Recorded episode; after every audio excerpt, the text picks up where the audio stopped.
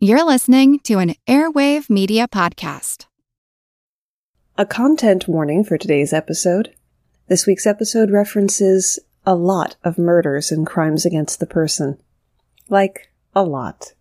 If that would bring you down, this might be an ideal time to go back in the vault for a second listening to an old favorite episode.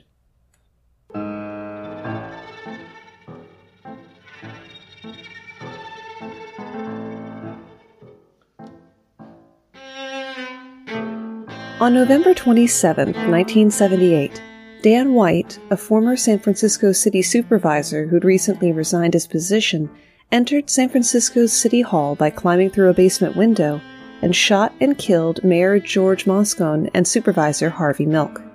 At his trial, White's attorneys claimed that White had diminished mental capacity from eating excessive sugary junk food. Their strategy would become known in the law and pop culture as the Twinkie defense. It's one of many brilliantly bizarre legal strategies people have tried and sometimes even succeeded with. My name's Moxie, and this is your Brain on Facts. As a longtime foreign correspondent, I've worked in lots of places, but nowhere as important to the world as China. I'm Jane Perlez, former Beijing bureau chief for the New York Times. Join me on my new podcast, Face Off US versus China, where I'll take you behind the scenes in the tumultuous US China relationship. Find Face Off wherever you get your podcasts. The phrase Twinkie defense came to represent the efforts of criminals to avoid responsibilities for their actions by claiming some external force had caused them to act the way they had. The most important thing to know about the Twinkie defense is that's not how it happened. Yep, we're only one minute in and we're already busting myths.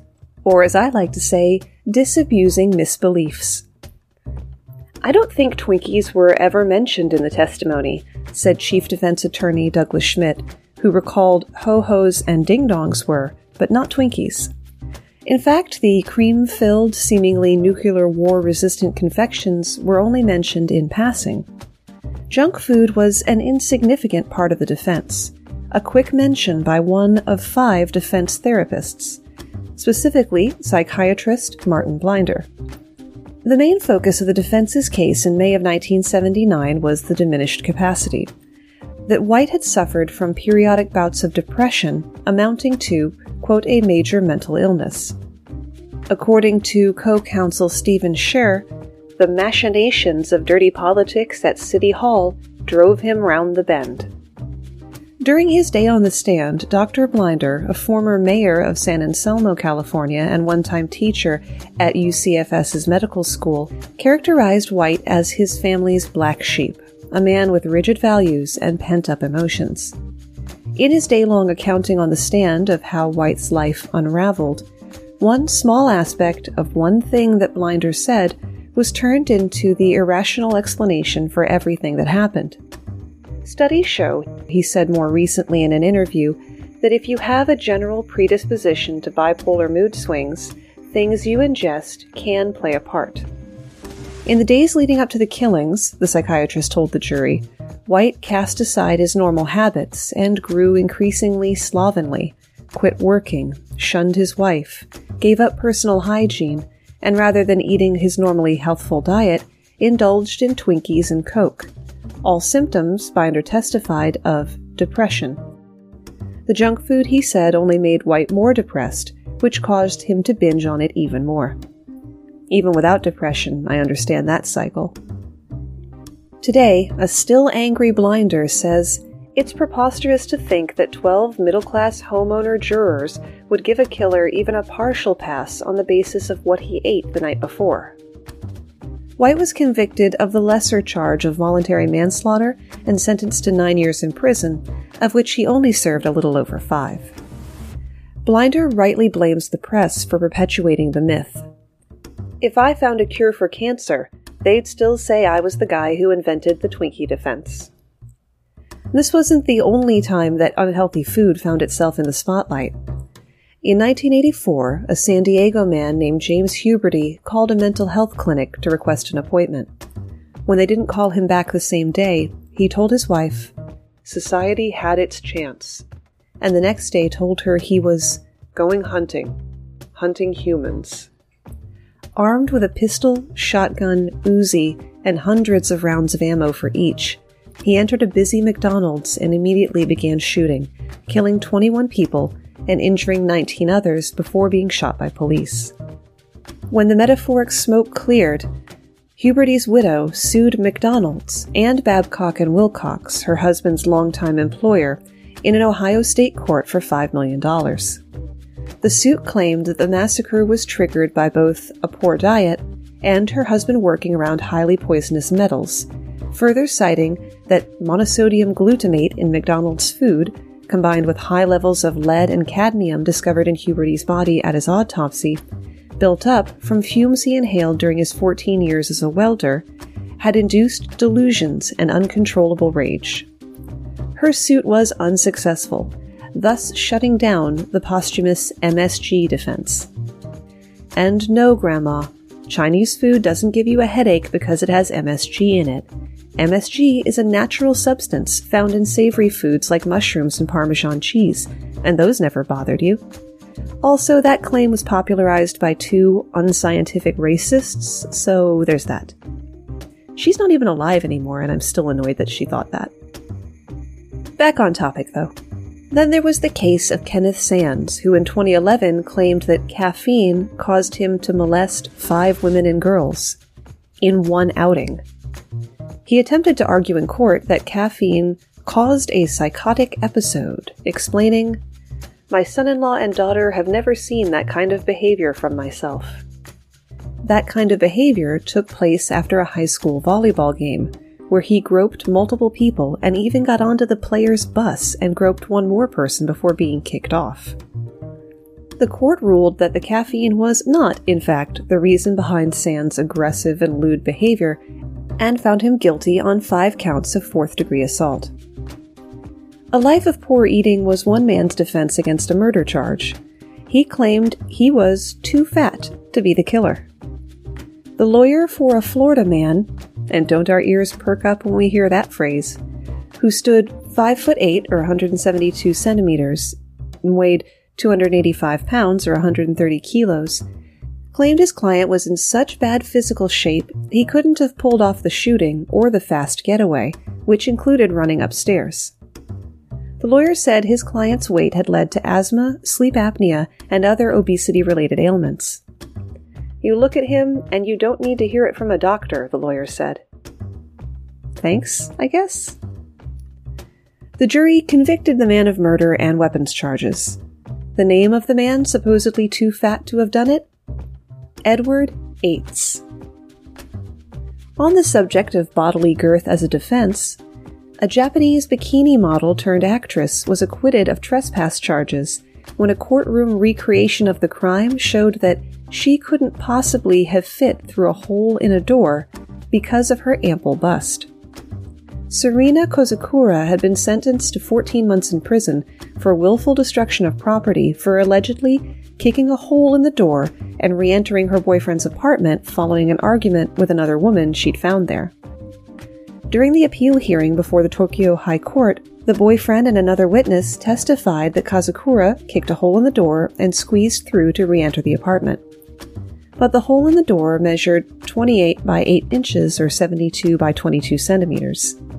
Ms. Kazakura's famous bust measured 40 inches or 101 centimeters the judge agreed she would not have fit through the hole as her ex described.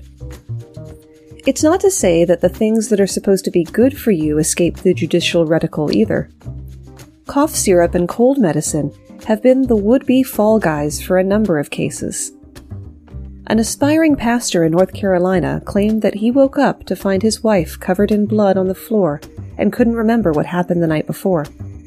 Although he believed that he had attacked his wife, he claimed that the cough syrup he had taken to help him sleep caused him to black out. At some point, though, he backed off that strategy and pled guilty. In 2011, a doctor was accused of murdering his partner and their young son.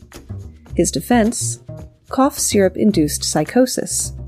His attorneys argued that at the time of the murders, the defendant was suffering from mental health issues such as depression and paranoia, which were exacerbated by his use of over the counter cough medicine.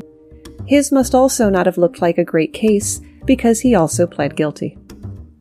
That same year, one James McVeigh broke into the house of Maybelle Shine and stabbed her to death. He pled guilty but mentally ill to murder charges. At his sentencing, the defense said that the night before the murder, McVeigh had mixed alcohol and cough syrup, which caused him to suffer hallucinations. In addition, the defense claimed that he suffered from mental illness as well as alcohol and drug abuse. The jury wasn't convinced and imposed the death penalty. Similarly, Nebraska man Shane Tilley stabbed a friend to death while, he claims, high on cough medicine. This became less of a focus during the trial when a doctor testified that Tilley suffered from a schizoaffective disorder. He was found not guilty by reason of insanity and sent to a treatment facility. Per the most recent news coverage I could find of him from 2017, he is still in that facility, though he did escape once for a couple of hours. Even with as desperate and self serving as these defense attempts have been, there may be a kernel of validity worth investigating in them. Many cough medicines contain the ingredient dextromethorphan. When taken in high doses, this can cause mania and hallucinations and result in assault, homicide, or suicide, says one study. If you hear of any legal precedent being set vis a vis cough syrup, do let me know. I'm on Facebook and Instagram at Your Brain on Facts, Twitter at Brain on Facts Pod. You can go to yourbrainonfacts.com and hit the contact form at the bottom of the page. And you can always leave me a voicemail at 804 404 2669. In fact, feel free to leave me a voicemail with any cool facts you've found or questions that have always been nagging you, and I'll include them in the show. Physical health and mental health have a cyclical causative relationship, so it's no great surprise that people have tried to use their physical condition to explain or excuse their actions. Nearly as buzzy in the headline lexicography as Twinkie defense is the PMS defense. It first appeared in England in 1980 when a woman ran over her ex with her car and only lost her license for a year and the following day, another woman was placed on probation for carrying a knife and threatening to kill a policeman, even though she was already on probation for stabbing a woman to death. The most notorious case in the US that put the PMS defense on the map, as it were, came in 1982 when Shirley Santos tried to have felony child abuse charge dismissed. Like half of our cough syrup cases, she reversed position and pled guilty. Elizabeth Holtzman, the Brooklyn district attorney, said, The withdrawal of this defense is a signal that PMS is a defense without merit. That didn't stop Jamie Lynn Irving from trying it in 1983 after she stabbed her roommate, or Margaret Pitt in 1985 when she intentionally, repeatedly crashed into another car. Emphasis on trying. In Pitt's case, she was actually convicted by an all female jury. The PMS defense didn't go out with hair metal and day glow neon mesh belly shirts for guys. A woman in my home state of Virginia, that only seems to generate good news at a rate of three stories out of a hundred, convinced a judge she was not guilty of drunken driving after arguing that it was premenstrual syndrome, not drunkenness, that had caused her erratic behavior. The state trooper that pulled over Geraldine Richter reported a strong smell of alcohol, and when he asked her how much she'd had to drink, she told him it was none of his damn business. After failing the field sobriety test, Dr. Richter, did I mention that, kicked the trooper in the groin and had to be restrained. At the police station, she kicked the breathalyzer table hard enough to warrant being put in leg restraints, too. Twenty minutes later, she blew a .13 blood alcohol level. Dr. Richter's defense team claimed that her violent reaction stemmed from the trooper threatening to arrest her and take her three children who were in the car. Still, expert testimony on how severe PMS can be and how it can even affect alcohol absorption, Richter claimed to have had four glasses of wine over six hours that day, was enough to sway the judge. Assistant Commonwealth's attorney Grace Burke call the PMS defense ridiculous. It's a typical case of drunk driving. This defense hurts the credibility of women. I can't tell you how ridiculous I think this defense is. She used PMS to explain away her outlandish conduct toward the officer at the scene. The men of the world, I'm sure, are just shaking their heads at this one. I can't say I disagree with her. While severe hormone changes can affect a person, see also postpartum depression and psychosis, you can't help but feel that the next step from the PMS defense is being called an irrational, hysterical woman. Interestingly, the PMS defense has also been used in India, a nation whose people have a rather prickly issue with misogyny, where two thirds of women have been the victim of domestic violence. On a totally justifiable tangent, when you can, Google Abused Goddesses. It's a photo series portraying Hindu goddesses as victims of abuse for the Save Our Sisters campaign. Back to the case. A 21 year old woman was accused of pushing three children into a well, one of whom could not be rescued. The trial court convicted her of murder and attempted murder under Indian penal law. The case was then appealed before the Rajasthan High Court, where the lawyer for the accused argued that at the time of the incident, she was suffering from premenstrual stress syndrome, the way they phrase what we call PMS. This, it was argued, led to her becoming aggressive during certain periods of the month. Under Section 84 of Indian penal law, no action taken by a person who is of unsound mind and incapable of knowing what he or she is doing can be considered a crime. Her lawyer also brought up past incidents of violent behavior and madness to demonstrate that she was the victim of moments of mental unsoundness, laboring under a defect of reason triggered by premenstrual stress syndrome. A two judge panel overturned her guilty verdict. Let Mysteries at Midnight be your destination for detective whodunits and captivating mystery stories. You'll hear classic stories like Sherlock Holmes, Agatha Christie's Poirot, and short tales from H.G. Wells, Charles Dickens, Edgar Allan Poe, and others. I'm Christopher, and I read these classic stories in the soothing style of a bedtime story, so you can listen to them in bed when you drift off to sleep. I also host the number one sleep podcast in the world called Sleep Cove, where millions drift off to meditations hypnosis, and bedtime stories. We soon realized that listeners wanted to hear our mystery stories all in one place. So we created Mysteries at Midnight, where you can listen to all new tales every week. Search for Mysteries at Midnight on Apple Podcasts, Spotify, or your favorite podcast app, and follow and subscribe so you don't miss out on new episodes. So why don't you pick a story now? And can you guess the twist? Everybody shush! William Shatner has something to say. Kat and Jethro, box of oddities. What do you do when the woman you love dies? Well, of course, you dig her up and you live with her. Aww. The show examines weird things. There are plenty of old photographs from this time period of children out in the streets playing in and among the dead horse carcasses. Oh, I miss those days. Things used to be so much simpler. Kat and Jethro. Then there's the urine wheel, which sounds like a really bad game show. Thing done weird things.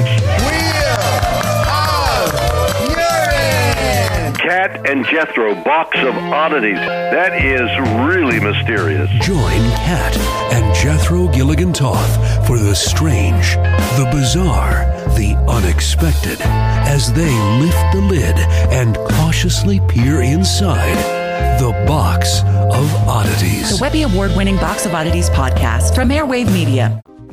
Your menstrual cycle comes once a month, but sleepwalking could happen every night. Yes, sleepwalking, or to give it its proper name, somnambulism. Are you kidding, Moxie? You may scoff. People really claim they were sleepwalking, and it works? Scoff all you want, but kinda, yeah. If your only exposure to sleepwalking is through cartoons or movies, you might not believe how high functioning a sleepwalker can be. They can even carry on conversations sleepwalking falls under the heading of parasomnia, a category of sleep disorders that involve abnormal movement, behavior, emotion, perception, and or dreams that can occur at any stage of sleep. Just as I was surprised about the PMS defense working in India, I didn't expect to find cases of sleepwalking as a legal defense as far back as 1846. You would think they'd just label the person a murderer or possessed with no middle ground. But no, people were even more likely to believe it back then. In 1846, Albert Terrell was acquitted in the murder of a prostitute in Boston. Her throat was slit, nearly to the point of decapitation, and he set fire to the brothel.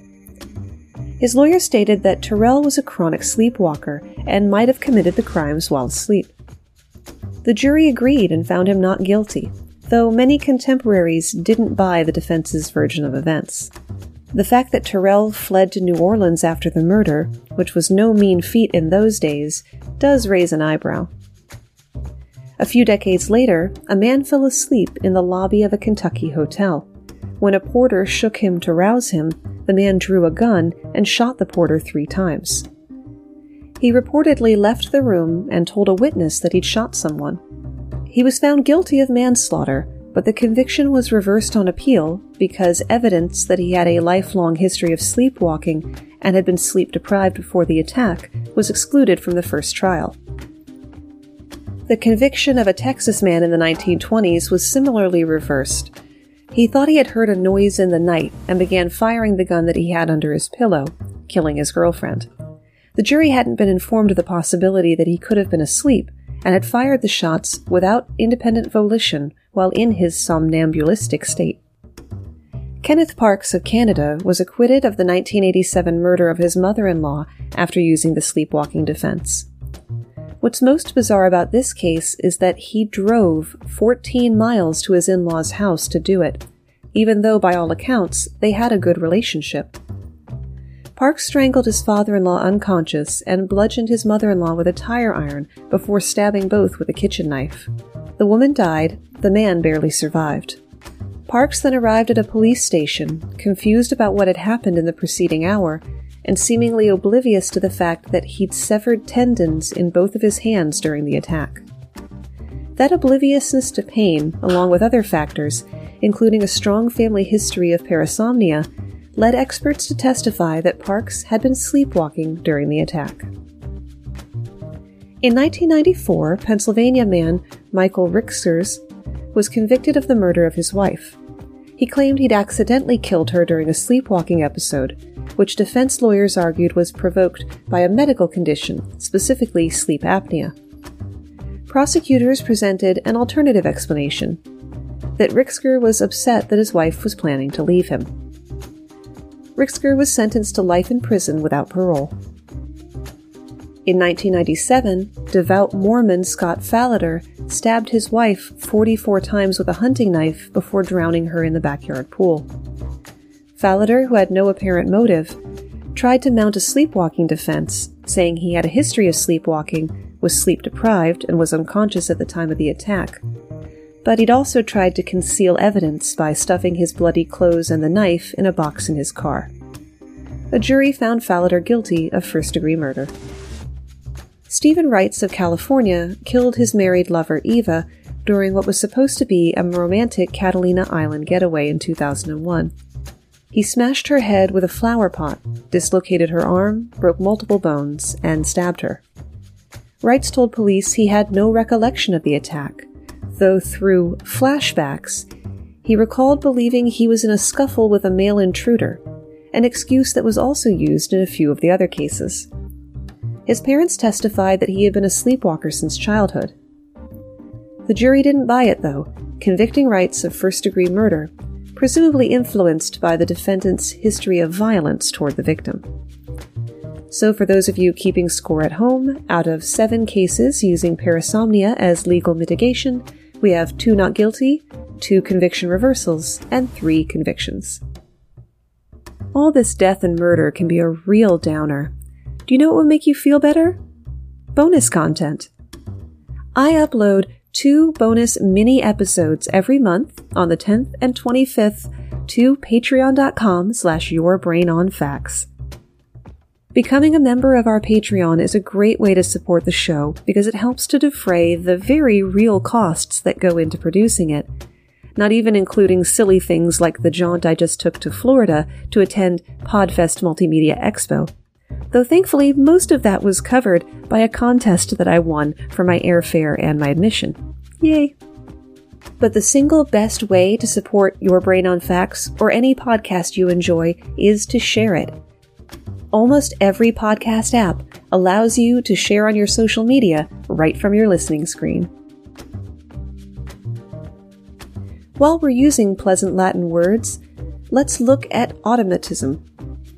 The automatism defense is a claim that physiological or environmental factors cause the defendant to commit criminal acts involuntarily, thus without criminal intent. It relies specifically on automatism of Penfield, a rare type of epilepsy named for the neurosurgeon who first diagnosed it, which supposedly leaves people unable to control their actions due to stimulation in the amygdala of their brain. While all of the cases on today's show were tragic, this one involved a police officer and an unarmed youth, so I don't begrudge you if you want to skip 30. On Thanksgiving Day 1976, responding to a report of a man with a gun in the Cypress Hills housing projects, Officer Robert Torsney encountered a group of young men. After a brief conversation, Torsney leveled his gun at 15 year old Randolph Evans and shot him point blank in the head. Torsney made no effort to check on the boy's condition and instead walked back to his patrol car, got in, removed the spent cartridge from his weapon, and replaced it with another bullet. Torsney's partner, who was already in the vehicle when Torsney shot Evans, asked, What did you do?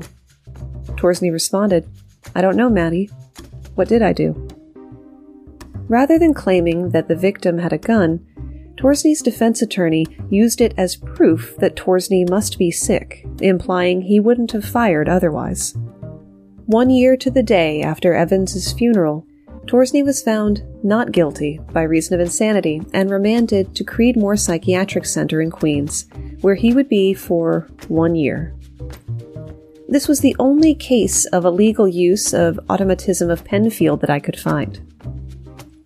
Let's get out of shades of current events and into some pop culture. The first Matrix movie is a cultural institutions, the sequels not so much, influencing not only future movies, but even legal precedent, not once, but several times. Ohio resident Tonda Lynn Ansley was found not guilty by reason of insanity in 2002 after claiming that she thought her landlady, a college professor, was part of a conspiracy to brainwash and kill her, motivating Ansley to shoot her landlady several times in the head. Upon questioning, Ansley told detectives she believed that the world they were in was not real that she was living in a computer simulation like The Matrix. They commit a lot of crimes in The Matrix, Ansley allegedly told police. That's where you go to sleep at night and they drug you and take you somewhere else. Then they bring you back and put you in bed, and when you wake up, you think that it's a bad dream. In this alternate reality, she said her landlady had been involved in a conspiracy to keep her brainwashed and under control of the simulation, with the ultimate goal of killing her. In Ansley's mind, this was all simple self defense against the sinister agents conspiring to keep her in the virtual dream world. In 2000, 27 year old computer science student Vadim Mieseges brutally murdered and dismembered fellow student and roommate Ella Wong before unceremoniously scattering her body parts around the area.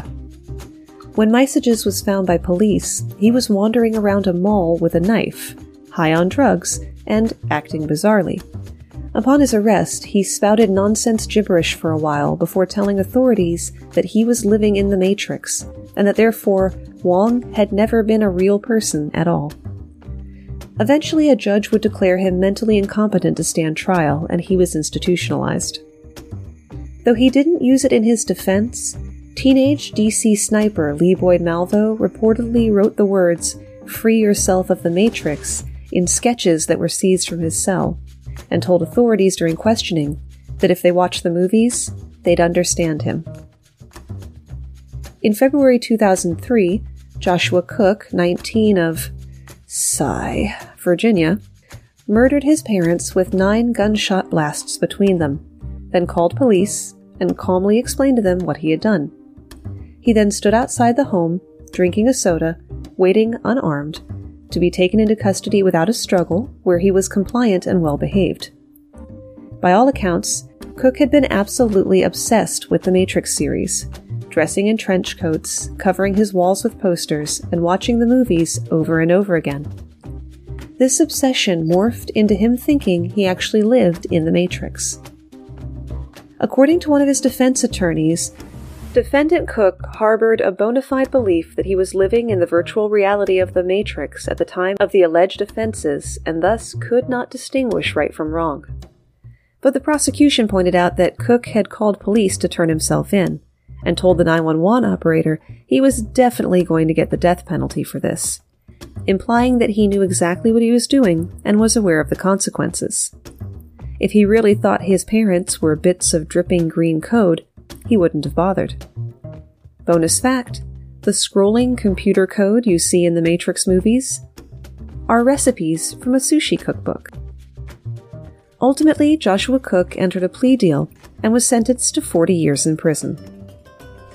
And that's where we run out of ideas, at least for today, though I do want to leave you with one legal defense that backfired in the most extreme way. In 1871, a man was on trial for a death that occurred during a barroom brawl. His lawyer set out to prove that his client was innocent because he believed the victim had shot himself after trying to draw his pistol from a kneeling position. In an attempt to prove his case, the lawyer put what he thought was an unloaded gun in his pocket, kneeled down to recreate the scene, attempted to pull the pistol out of his pocket, and accidentally shot himself. He died a few days later, but his client was acquitted and released from custody. Thanks for spending part of your day with me.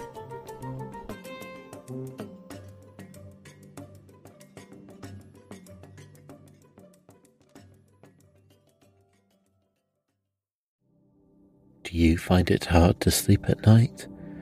Then the Calm Cove podcast can help you sleep deeply all night long. Calm Cove has deeply relaxing meditation music and ambient sounds like ocean waves and crackling fires. All of our episodes are designed to help you relax and to fall asleep fast. Calm Cove is brought to you by the team behind Sleep Cove, the sleep podcast that consists of spoken word hypnosis, meditation, and stories. So if you want to listen to a beautiful soundscape tonight, search for Calm Cove on Apple Podcasts or Spotify and see how we're helping millions of people relax and go to sleep every night.